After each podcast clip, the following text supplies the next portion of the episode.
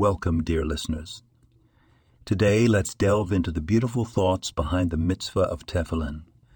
Tefillin, the black boxes and leather straps worn by Jewish men during weekday morning prayers, are more than just physical objects.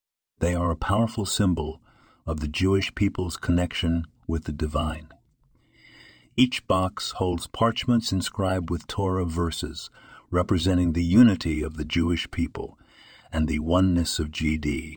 The head tefillin, with its four compartments, signifies the intellectual faculties, while the hand tefillin, placed near the heart, signifies emotions.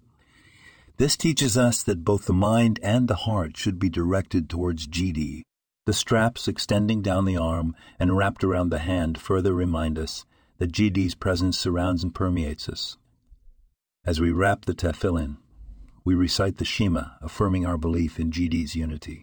This act serves as a daily reminder to dedicate our thoughts, feelings, and actions to serving GD. So let's remember, as we don the tefillin each morning, as we don the tefillin each morning, it's not merely a ritual. It's an affirmation of faith, a symbol of our bond with the divine, and a profound reminder to direct our intellect and emotions towards serving GD this podcast was produced and sponsored by Daniel Aranoff.